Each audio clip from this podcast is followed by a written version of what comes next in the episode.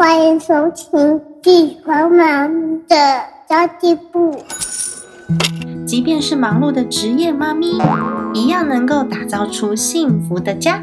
从育儿、财务知识到自我成长，我们都要样样精通。我是精算妈咪 Sandy Two，我会在这里透过自己自身经验的分享，以及访谈各个领域的专家达人，让你跟我一起打造属于我们自己的理想生活。Hello，大家好，我是陪你精算生活、创造理想人生的 CND Two。前一阵子啊，我们有采访过呢房产的专家，我们有谈到年轻的小资家庭买房啊，有很多很多时候都是长辈资助的耶，靠自己自力更生买下一间新房的比例其实是偏低的，大概就百分之十左右吧。那我想这些长辈。他们都能够好好照顾好自己退休生活，真的很棒。不过呢，我其实有听说过，有蛮多的年轻人，就是像我一样的小资家庭，有可能他们的爸爸妈妈啊，在年轻的时候，在他们的教育资金上面用了很多的力气、很多的资源，导致呢，老年之后的财务状况没有那么健康。真的，我觉得不是每一个家庭的故事都会有一个很美好的结局，但是我们可以用自己现在有的资源跟现在有的力量去改变。那的确有很多的家庭，父母亲是没有存钱的，自己的退休金跟保险的观念都是没有的。如果说身体健康，我们常常会看到还有九十几岁、八十几岁的老爷爷老奶奶都还在工作。那如果身体不健康怎么办呢？是否就只能够期待儿女可以孝顺了？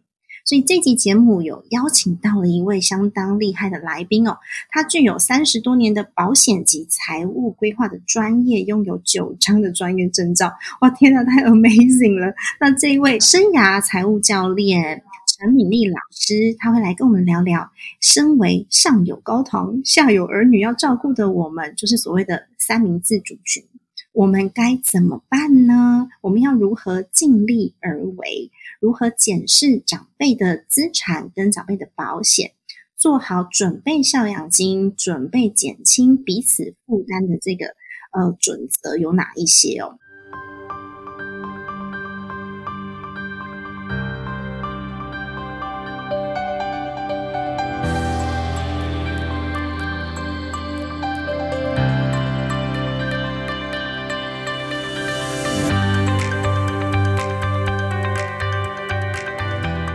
老师你好，是三丽兔你好，你好你好，那很开心可以邀请到老师。我每次邀请到老师来，我都觉得哇，好棒哦！又有新的学习可以跟各位老师来做来做请教。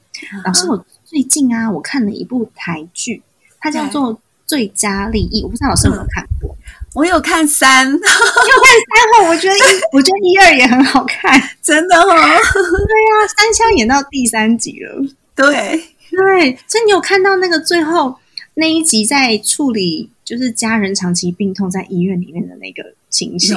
这个台剧我很推荐大家看，它是透过律师去处理各种案件，我们可以看到社会存在的一些现况、不公平的现象，真的要怎么样？其实对谈的蛮沉重的议题耶，对对对，可是蛮生活化的，嗯，很写实。很现实，真的，因为我们有时候长辈在医院里面，到最后那一个医疗的费用啊，嗯，还有照顾的责任，真的很沉重，嗯。那当然，那个节目里面讲的不不只是长辈啦，他讲的就是长期医疗。对对对，他其实那个比较呃，在医院里面住很久的那个长辈，其实他是有钱的，对对。对反而很沉重的是一个年轻的妈妈嘛，对，没错，发生车祸，嗯。老师，我们这样算剧透吗？哎，其实已经播出啦，没关系啦。哦，对啦，也都有预告，也也都有剪片那种。嗯，对，真的，我觉得看得到。有家人长期在医院里面，其实真的很很消耗资源。我所谓的资源是时间资源，还有呃，我们照顾者的精神啊，还有财务上面的压力。对对，而且生病的人本身他也不想拖累家人啊。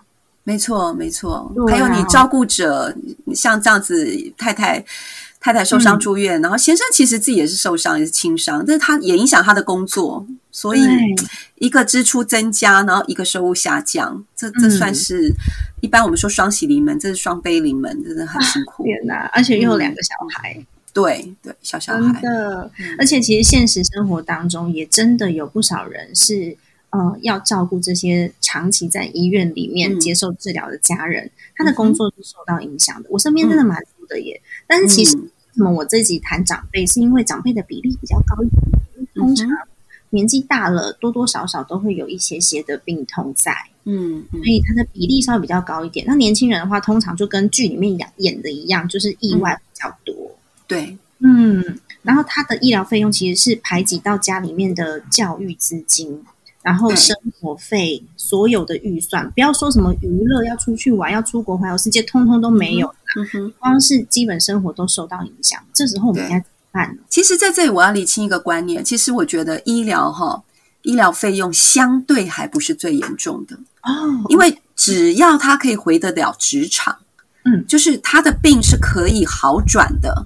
那就算住三个月，如果三个月后可以回到家中，然后可以回到职场，其实你说为了三个月的医疗费哦，就算是五十万，我们其实借也借得到。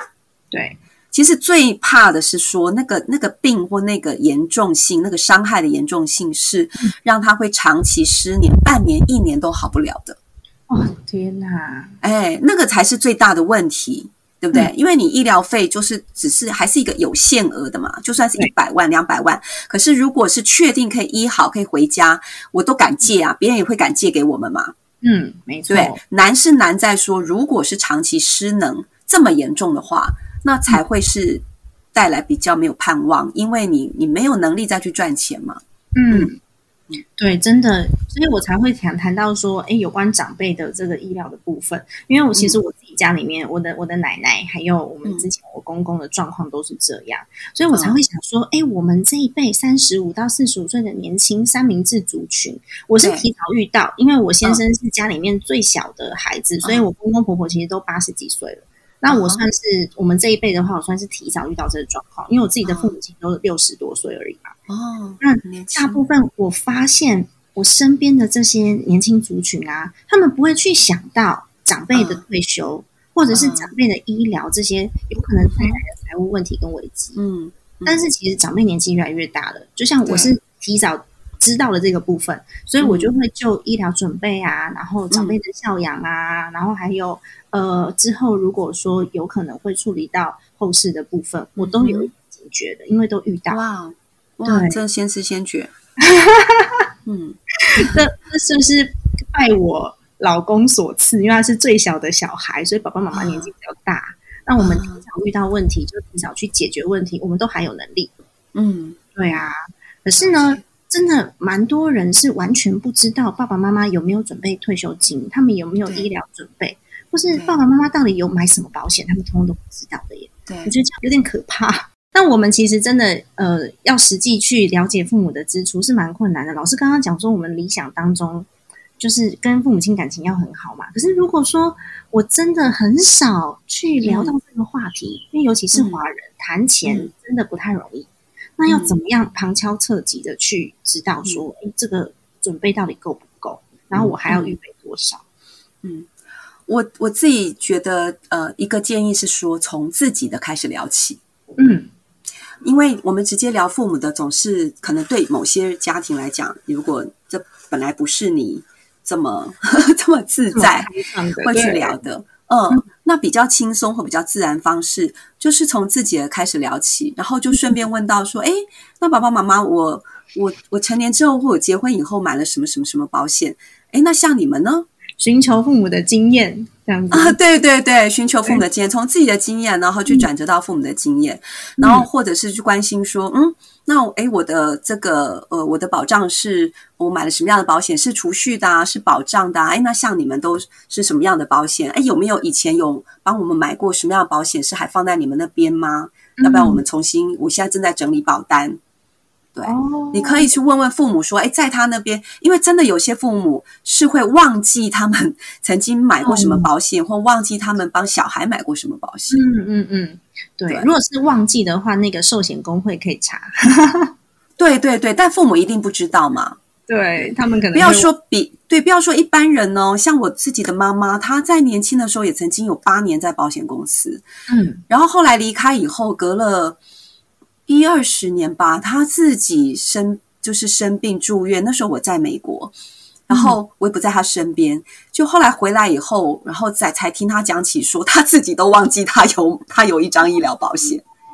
然后结果他没有，他没有没有用到，是吗？对对对，你看他自己做过保险呢，然后离开保险公司几年，他自己都忘记了，那就更不要讲一般人。真的，嗯。那如果我们聊到，就是父母亲已经很愿意告诉我们了，而我们也需要知道说，诶，他的保单到底买的对不对？然后他的保险是不是有准备的很足够？我觉得这点我蛮重视的，因为你知道老年之后的医疗啊，像我奶奶那时候就是她是啊癌症，然后她的医疗险，因为她年纪已经八十几岁了，她的医疗险好像八十三岁还是八十二岁就不能使用了，然后但是他的呃癌症险是可以的，所以他原本是他原本呃还没有被诊断诊断出他的胃痛是癌症并发症之前，他没有办法理赔啊。嗯，然后后来他诊断出原来是癌症的并发症的时候，他的保险才有办法启动。那这两个金额就会差很多，天差地远。一个可能要搬钱出来，一个可能还有还有办法领钱回去。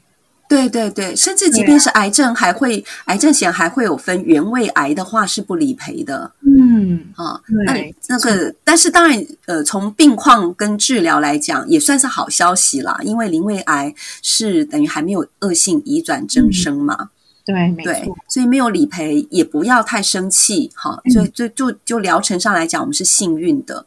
但是在知识上的确要区分，就是原位癌在很多癌症险是没有理赔的。对啊，那我们要怎么知道说父母亲准备的这个到底够不够？嗯，所所谓的够与不够啊，其实是会就会有比较，它一定是比较来的。所以你第一个，你一定要知道说，对你来讲多少叫做够。也就是说，一旦这件这个事情发生，例如说你在考虑癌症险，呃，够不够？还是说你在考虑的是寿险够不够？你心里面一定要先去厘清，说如果真的发生癌症，我希望这个癌症险可以来帮我呃付什么钱？对，好，一天的病房费吗？还是是一年的治疗费？你的概念是用病房费去思考，还是用一年？如果我真的癌症好好的治疗，有一个黄金治疗期，我不要因为手边没有钱，我放弃很多的什么标靶治疗啊，好或者是一些的很比较昂贵的自费的疗法。所以我抓的是什么样的标准，然后你才能够去比较说，啊，那我现在买到的这个癌症险又是理赔多少？如果说我希望一天病房费是六千块，好。然后，可是我现在买到癌症险一天才两千，那就不够嘛？对不对？好，如果说我希望我买到癌症险是可以让我手边有个一百万，可以是嗯应付一些突这样子的一些自费型的疗呃疗程，或者是营养剂，或者是是一些呃补补身体的，或者是是一些呃医疗的用具。那么手边有个一百万，可以让我没有后顾之忧，我冲了，我跟他拼了，好好的抢这个黄金治疗期。哦，那我现在买的癌症险啊，原来我居然只有买到的是给付癌症只有给付二十万，那我就会知道不够。对，我觉得人，我觉得台湾消费者比较容易发生的状况是说，他根本没有去思考，对他来讲多少叫做够。对，那就去考虑，或者就去听这个商品的介绍。那所以就会变成随着业务员讲的非常的好，讲的非常的让你害怕，你即即便是两百万、三百万的保障你也买，可是如如对不对？如果不会讲，你就觉得啊，我原来二十万也很够，嗯，那变成你的标准一直在浮动，或者说你本来买了一百万，今天你看到身边的人又出事了，啊，你又觉得好像不太够，你又在买，结果变成重复在买相同的保险。这样也是蛮浪费的，对，这样也是一种浪费，因为变成是说你另外有些其他的风险事故你都没有保护到，真的，这个在我过去的经验里面，因为我们做财务顾问或我做财务顾问的教学，我们会有很多的机会看到全家一个家庭全部的财务、全部的保单、全部的投资，是，然后就很会很容易看到，然后加上我们是会去协助消费者去了解，对他来讲，对他的家庭来讲，多少叫做够。然后再来去评，再来去分析说，那以他现在买的保险，到底相对于他所要的，是超过还是不足？哎，结果就发生很多的案例，是他可能是寿险买太多，但如果发生失能的时候严重不足，或者是医疗险买很多，但是癌症险不够。嗯，对，就失衡啦。对，就有些太多，有些太少。因为我们通常不是全盘检视，是业务员来卖我们一张一张。所以你就会这边东买一点，那边西买一点，然后到最后，没错，我全部都买同样类型的。对对对啊！我还有我还有过那个呃学员，他是买寿险买超级多，嗯，那为什么就是他就很喜欢买寿险？他觉得钱要存下来。那我就问他说：“所以你这个钱是要留给谁？你要留多少？”嗯，那如果说嗯没有没有真的有这么大的需求的话，我们这个钱缴出去了，也是到离开之后才会领得到。那我们是不是可以把它拿这些闲置资金做其他的运用？或许我们生活还可以过得更好。嗯哼，对啊，没错。嗯，你这相对来讲就是一个所谓的比较全方位、全盘思考。嗯，就是我同时在思考，如果身故的时候要留下多少钱，但我也同时思考我活着的时候想要过什么样的生活。台湾人理财的盲点就比较是一个时间顾一个需求，因为都是人家来卖你东西嘛。哦，一个时间顾一个需求，例如什么呢？例如说，哎，现在现在有个业务员来跟你讨论一个保本的商品，他一定是跟你讨论一个呃，把钱保护住啊，保本不要赔掉的这个需求。你也觉得对对对，这个我有这个需求，然后你就买很多啊，对不对？然后可是等到你后来得听到，可能听到你的。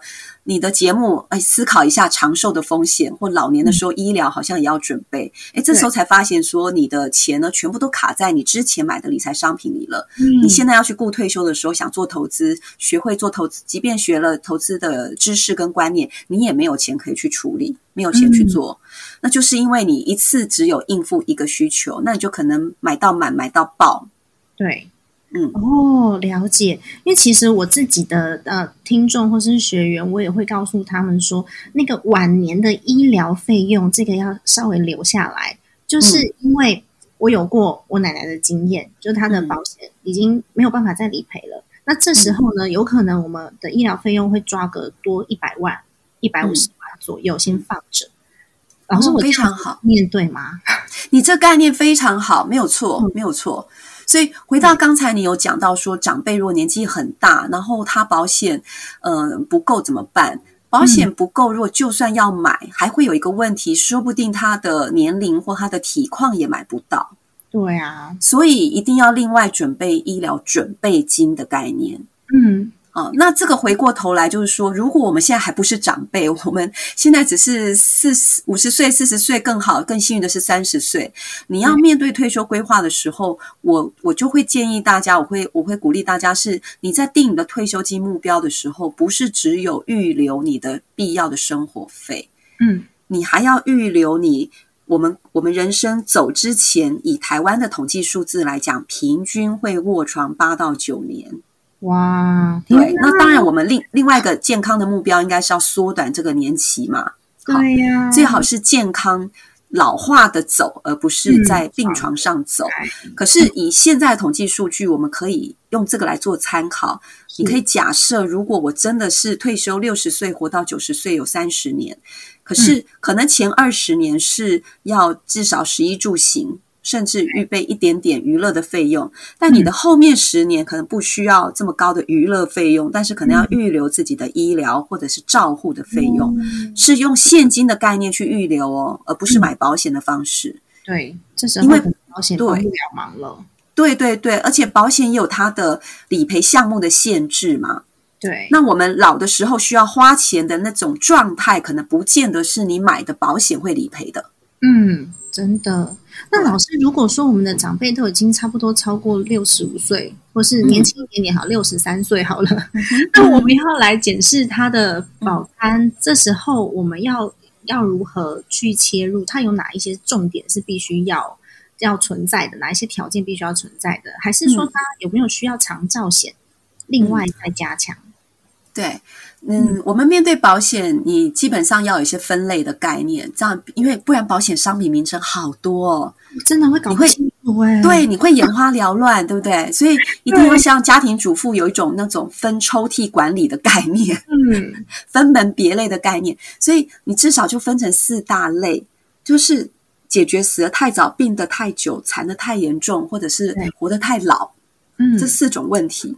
然后，因为刚好保险也有这四大类，就是照说呢，人寿保险是解决死了太久的问题，然后健康险呢，各种健康险，什么住院医疗啊、癌症啊、重大疾病，这种照说是要帮我们应付病得太久、病得太重的问题嘛。嗯，好，那如果是意外伤害险啊、失能保险啊、长照保险啊，就是帮助我们这个残废还有失去功能太严重的问题。然后年金保险啊，投资型保险啊，是这种可以帮我们储蓄投资的，就是要顾我们活得太老的问题。嗯，对。所以你帮长辈检视保单的时候，你就想，那长辈事实上现在最优先，我们最担心他什么问题？应该不是他现在身故嘛？对，他身故是留钱给我们。我们现在在讨论的议题是说，比较怕的是说老老人家如果生病太严重，需要长照。啊，癌症对不对？然后老人家在外面容易意外伤害，或者说一旦被撞，可能他的负荷力、他的应变力会比我们差，是一跌倒就会比较严重。嗯，好，所以那你应该要重点检查的是不是就是他健康险的保单跟意外险的保单？健康跟意外，对健康跟意外类的，还有他以前有没有买任何的失能保险？嗯，失能保险很好。如果他以前有没有已经买一些长照保险？嗯，已经有，那是对长照型的保险。那又是什么样性质的长照保险？是定期的还是终身的呢？嗯好，嗯，是给付有额度限制的吗？那是死亡的时候有没有理赔呢？嗯，好，因为如果身故越越有理赔，保费就越贵。是的，缴费缴完了没有啊？好，对，这些都是你可以去看保单的时候注意的一些重点。嗯，了解。所以，我们从现有的保单来开始做检视。我们先不要急着帮长辈买保单，因为其实六十几岁买保单，每一张都很贵。对，我我个人会建议你存钱。六七十岁以后开始买保单，的确已经很贵，除非是意意外险类的，因为意外险跟年龄没有关系。嗯，它跟职业等级有关。对对对，只有意外险，六六十五岁还买得到意外险哦。嗯嗯。了解，意外险就可以稍微加强一下了。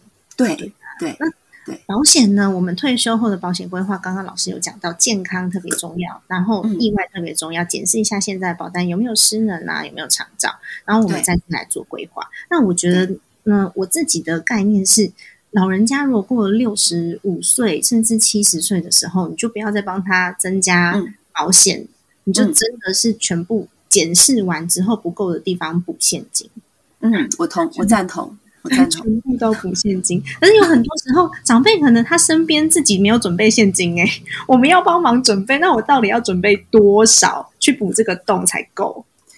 哇，这个是一个大灾问，因为对，因为因为你刚刚提到，对我们还有长辈的时候，我们这是在中年状态嘛？对，那如果三十岁到五十岁。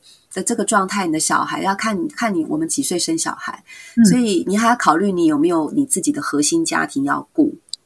真的，老师讲到这个，我就潸然泪下了，因为我小孩我三十五岁才生小孩，我小孩四岁，然后我我有一个高中同学，他的小孩已经高中了，对，差好多，差异就很大了。对，我们要准备的这个所谓的预备金，或者是专款专用的资金，是完全不一样的。没错，没错，没错。那我该如何去评估啊，老师？我我我我个人会觉得，其实比较健康的家庭结构的样态，哈，其实还是我们自己也要优先照顾好我们自己的小家庭嘛。嗯，好。那还有就是说，夫妻那至于要照顾长辈的话，我觉得夫妻也要有共识。真的有有共识，不代表一定是说呃一起顾。这这共识可以是一起顾两边的家长。也可以是说，我顾我家的，你顾你家的，对，对不对？但是如果说是，即便我顾我家的，你顾你家的，之后配偶会不会有意见？其实是会很决定于在于说，我们有没有先把我们家顾好，我们家的储蓄，我们家的小孩的教育金有没有先存下来？你所谓的我顾我妈妈的。如果是用我的闲钱，家庭两，我们核心家庭，我们的共有家庭是我们一起付出，一起有顾好，剩下讲好说我们各自有各自自由的部位，所以我爱怎么顾我妈，我拿出来，你不要有意见。那同样你去照顾你妈，我也不会有意见。那这样未来就比较不会有乱子。那比较常见的夫妻争议是不是就是说啊，看似各顾各的，可是问题是真的顾下去以后，对方觉得你这个是在烧无底洞，你已经影响到我们这个家庭，嗯，对吧？这时候争议真的会蛮多的，对，那时候冲突就很大。因为其实很多的小家庭可能自顾不暇喽，然后我们还是需要有一笔准备金，因为毕竟爸爸妈妈养了我们长大，对，那我还是我还是得。得孝养他们嘛，我不能够看爸妈病痛，然后就说：“啊，这个我没办法，我不救了。”没错，太残忍了。所以有时候我们还是会商量一定的金额，比如说我们家就只能够准备五十万，那其他的要怎么做？可能有些有兄弟姐妹的还好一点，像呃，我们这一代有有很多都是生三个四个的，都还有。嗯，因为我大约四十岁左右嘛，这一代是三个四个都还有，一直到我们的小朋友是一个哎。没错，有有四个小孩，一个人准备五十万就两百万了耶。那如果只有一个，他一个人要准备两百万，然后如果他要雇两个，他要准备四百万。是啊，是啊。所以你不觉得我们像我们现在我这一代，我在做理财教育，我们都会呼吁我们做父母的人，我们自己把我们自己的老年要照顾好，不要成为孩子的负担。嗯。有没有？其实就已就已经是因为预见到我们的小孩，因为我们生的少，对，嗯，然后我们这个教育环境也已经是让他们更多的 会去照顾自己，原因，所以我们自己要把自己照顾好，因为他们可能不见得有能力再回来照顾我们。对啊，要看小孩发展的好，他孝顺，他照顾我们，那我们就会成为他的负担。那如果他照顾好他自己，他不孝顺的话，我们就会。所以，我刚刚前面 一开始我就破题了，说亲子关系很重要，有没有？对呀，亲子关系选项不好。这真的是你现在投资时间，不只是要投资在你的金融投资，我觉得投资在亲子关系上也是很重要。如果基于有爱的话，孩子的孝顺就会是自愿的，是愿意的。但是如果是只是基于要求的话，我我觉得那个 很令人伤心的关系啦。对呀，因为有时候我们这一辈也会，因为爸爸妈妈都是比较要求我们的，我们是打骂教育长大的那一辈。我小时候的老师是每个都会打人的，那有时候爸爸妈妈也是这样子的类型。所以，嗯，虽然我们很孝顺，可是有很多人是不爱回家的。嗯，对啊，就是就是我可以我可以给爸妈物质，但是在跟爸爸妈妈聊天的时候，我们是没办法搭得上话的。我觉得超可惜，对，很可惜。对啊。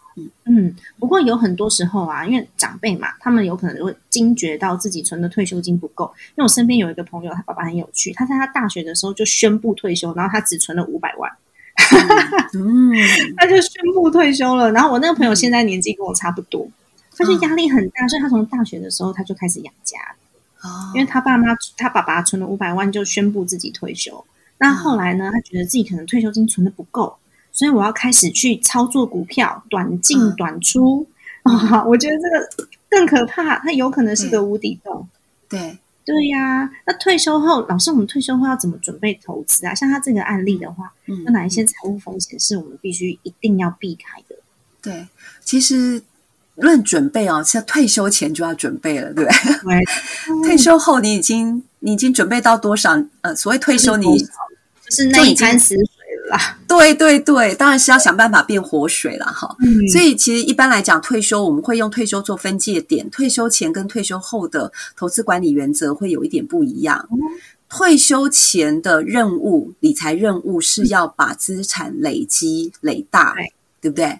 所以其实一定是要去追求长期的复利效果。没错啊。那追求长期复利效果的话，因为你还有收入可以去储蓄，所以有可能你会有机会去做定时定额，按着每个月收入跟支出的结余，然后呢，不断的还有钱注入到新的投资里面，加入到这个池子里面，然后把这个池子养大。主动的现金流蛮重要的。对，现金流那个是接近退休的时候要开始预备创造现金流。没错，我不会建议说在太年轻的时候就创造。以以创造现金流作为你自己理财的目标，我会觉得，如果说我们还有工作能力的话，我是主动收入的现金流很重要。因为如果说单纯只是被动收入的话，那是退休之后我们要有储蓄累积的。对，所以年轻的时候真的跟老师讲的一样，我们还有收入，我们希望这个收入它是多元，是是可以可以越来越累积的，呃，越来越丰盛的。嗯，等到退休才有这个能量。没错，没错。如果已经退休了呢？对，如果已经退休的话，那就是你的理财任务就变成是说收支管理嘛，因为你的收入已经骤减了，已经降到很低了，对不对？好，那当然那时候去盘点说，你之前累积到的这些资产，现在能够创造的理财收入有多少？那是你目前的起点嘛？收入好，那还剩下的理财收入，因为工作收入没有了，那接下来就会变成退休的时候支一个是支出的控管很重要。第一个是健康的管理很重要，因为健康会让你少花少花病痛医疗费用。对对对，好。那第三个是说，你照说已经累积到一笔，不管多还是少，是一个你认为你那时候认为有一点安全度的资产，所以你选择退休啊。但是呢？有可能是你觉得你的评估是抓余命，一般退休规划我们可能抓余命，说哦，因为余命平均到活到八十五岁，那我现在六十岁退休，我未来可以活二十五年，哦，那我我就存五百，如如果一一呃一一年花二十五万，我就是五百万是够的。好，举例来，呃，应该说二十五年，如果一年花三十万好了，那二十五二十五年就七百五十万，好，那我也有七百五十万，这个叫够。但是你真的进到六十岁的时候。你的余命，你真正的余命不见得只活到八十五啊，对，对不对？那我万一活得比更久怎么办？难道八十五岁的时通货膨胀也不可能只花，就是只花二三十万，有有有有可能是更多的。对对对对，但是如果你是经过呃财务上专业的理财规划，其实我们是会把通货通货膨胀率都考虑进去，然后来告诉你说你退休的时候要准备到多少钱。那我刚的状况，我刚的假设状况是再更严格一点，是说你就算是按着精算，你已经准备到了，考虑通货膨胀，准备到了一笔钱是够用到你余命，但是你真正进到退休了，你你就要考虑说，我事实上是有可能活超过余命的，对，就活到一百岁假巴黎，对，这个是有机会的，因为余命，对，因为余命是一种平均概念嘛，所以有人会活得比余命短，也有人活得比余命久啊。所以这个时候变成你手上的这笔五百万，手上的这笔七百五十万，你的理财任务是不只是要维持原有的一个报酬，原有设定的目标报酬率，而且是是不是可以有什么样的工具跟方法，让我不会突然这笔钱变不见，或者是说这笔钱还可以再延伸比较长的现金流的效果，嗯，而不是说用本金。本金加利息，然后一只只有提提前提前出来用，可是它没有延展效果。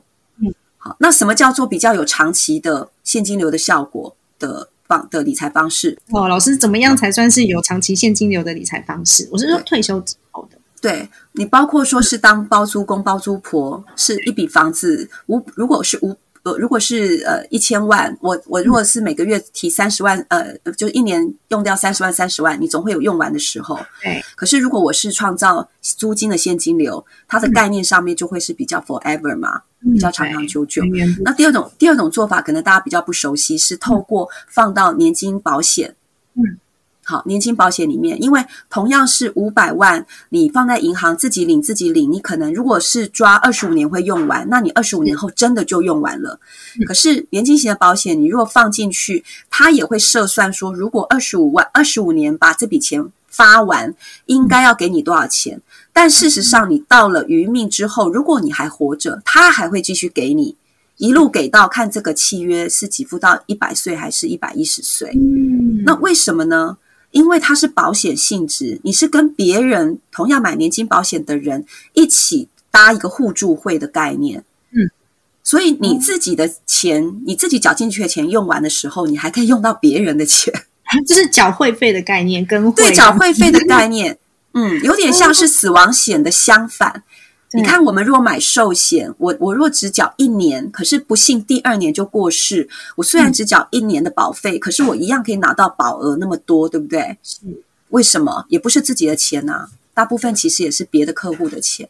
老年的时候，这些出房子出租，或者是债券里债息，或者是年金保险，就会是老人家创造现金流的做法。哦，那老师这样子的年金保险呢，我们大概什么时候要开始做规划呢？嗯，像我刚刚讲的这种概念，是目的不是在于增值，目的是在于现金流。那这样的话，就会是你你不一定要很年轻的时候就买。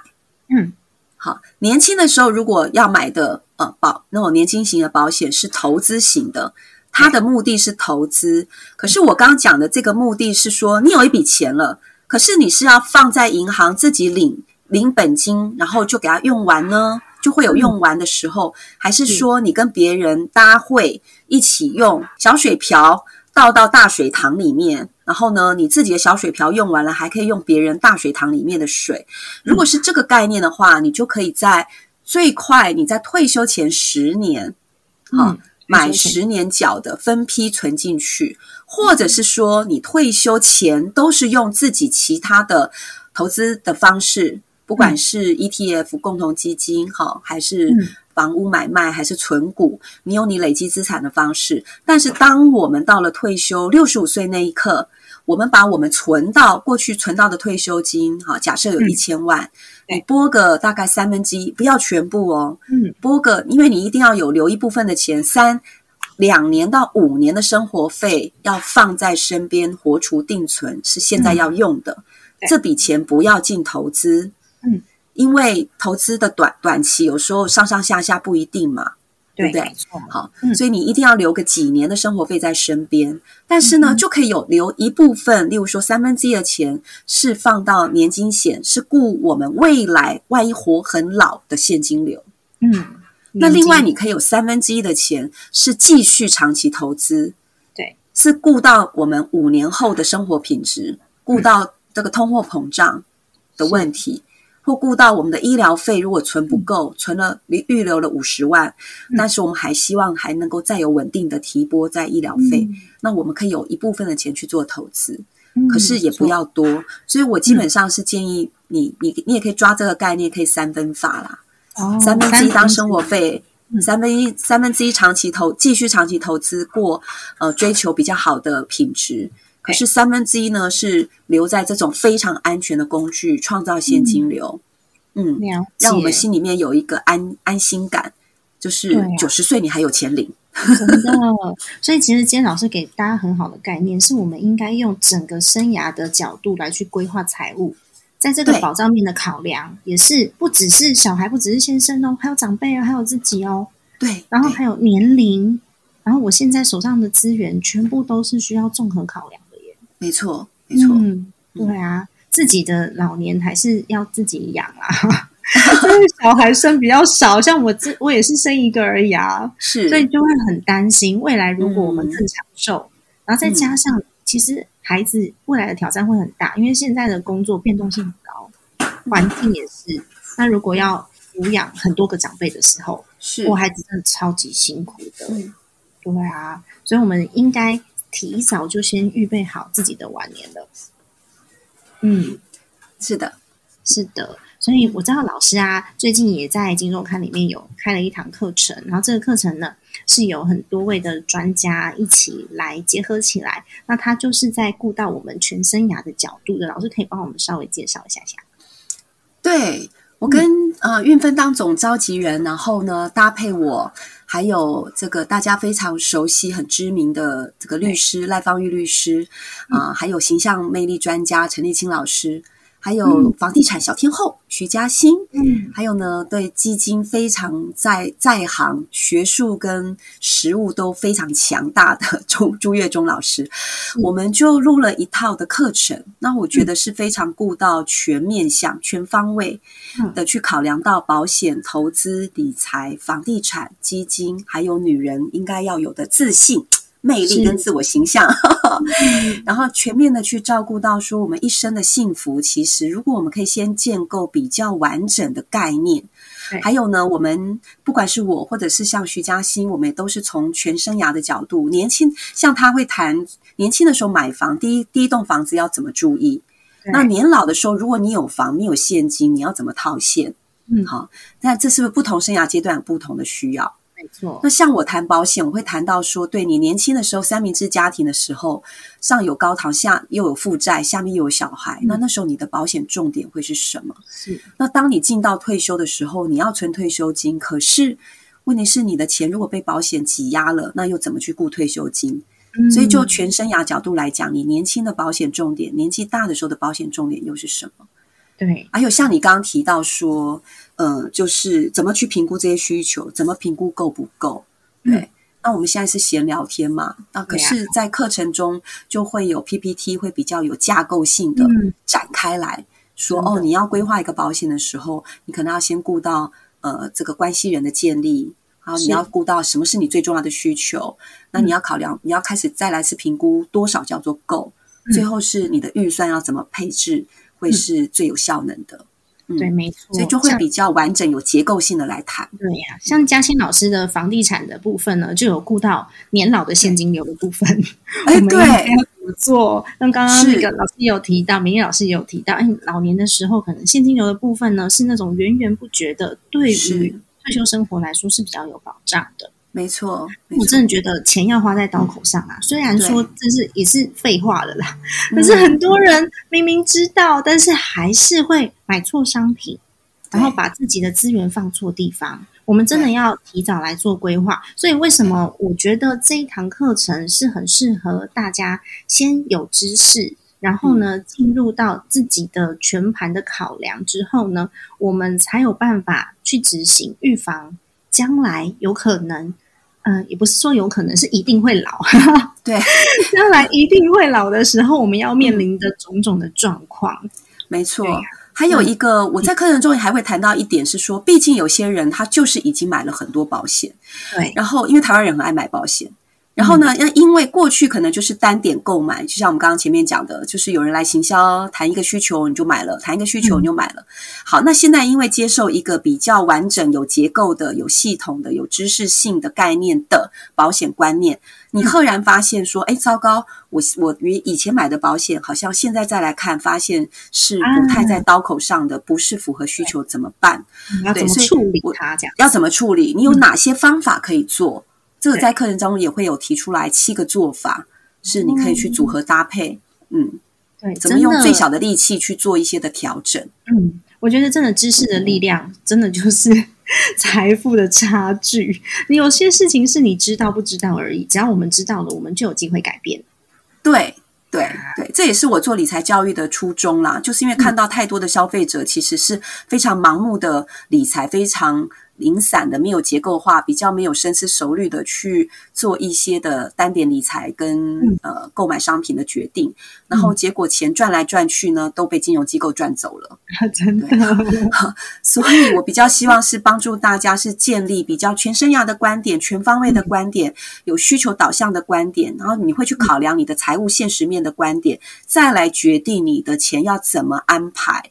那怎么分别安排在保险支出、生活开销、长期储蓄、长期投资的上面，好让我们的钱可以这个把钱花在刀口上。对，真的，有时候你盘点完之后，你发现我不是不够，哎，我只是用错地方而已。对对对对，有蛮多时候做完资产配置的时候，你会发现资产负债表或是资产的配置，或是你要检视完你的投资，检视完你的保险，你发现，哎，我其实好像没那么穷，但是我资源用错地方了，就相当的可惜。所以钱要花在刀口上，第一件事情就是我们先做好自己全生涯角度的规划，这是最重要的事哦。那么金周刊这个复活学的课程啊，跟我们呃金沙方面的家计部也有配合，所以你只要输入我的折扣码 S A N D Y 二。E R Cindy Two 二 E R，我会把它放在资讯栏，就可以有呃早鸟的优惠跟额外的折扣，然后欢迎大家可以使用这个优惠码，然后去把这个课程全部都通通看过一次，然后让自己先有全生涯角度的概念，那我们就可以做出属于自己的规划了。嗯，那么真的非常非常感谢明义老师，真的是百忙之中，我们约了好几次，对，百忙之中约到老师，超级超级的感谢。那么今天节目就先到这边结束喽。家庭理财为了让生活无虞，分享这期节目，让更多的朋友透过空中打造属于自己幸福的家。我们下一集再见，拜拜，拜拜。